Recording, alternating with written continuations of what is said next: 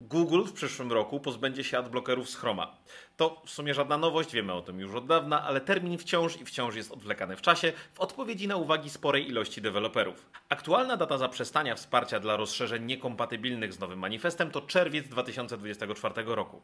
Jego celem jest podobno walka o naszą prywatność, jednak społeczność bije na alarm, że przecież nie da się pogodzić z nim rozszerzeń blokujących różną zawartość, w tym reklamy. Ale nie tylko. Adblocki blokują też często choćby różne skrypty, które chcą nam wyrządzić jakąś krzywdę. O reklamach próbujących skierować nas na stronę ze złośliwym oprogramowaniem nawet nie wspomnę.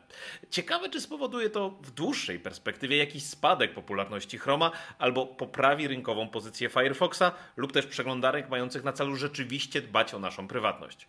A może jednak uda się znaleźć jakiś kompromis i tak naprawdę nic dla końcowego użytkownika nie ulegnie zmianie?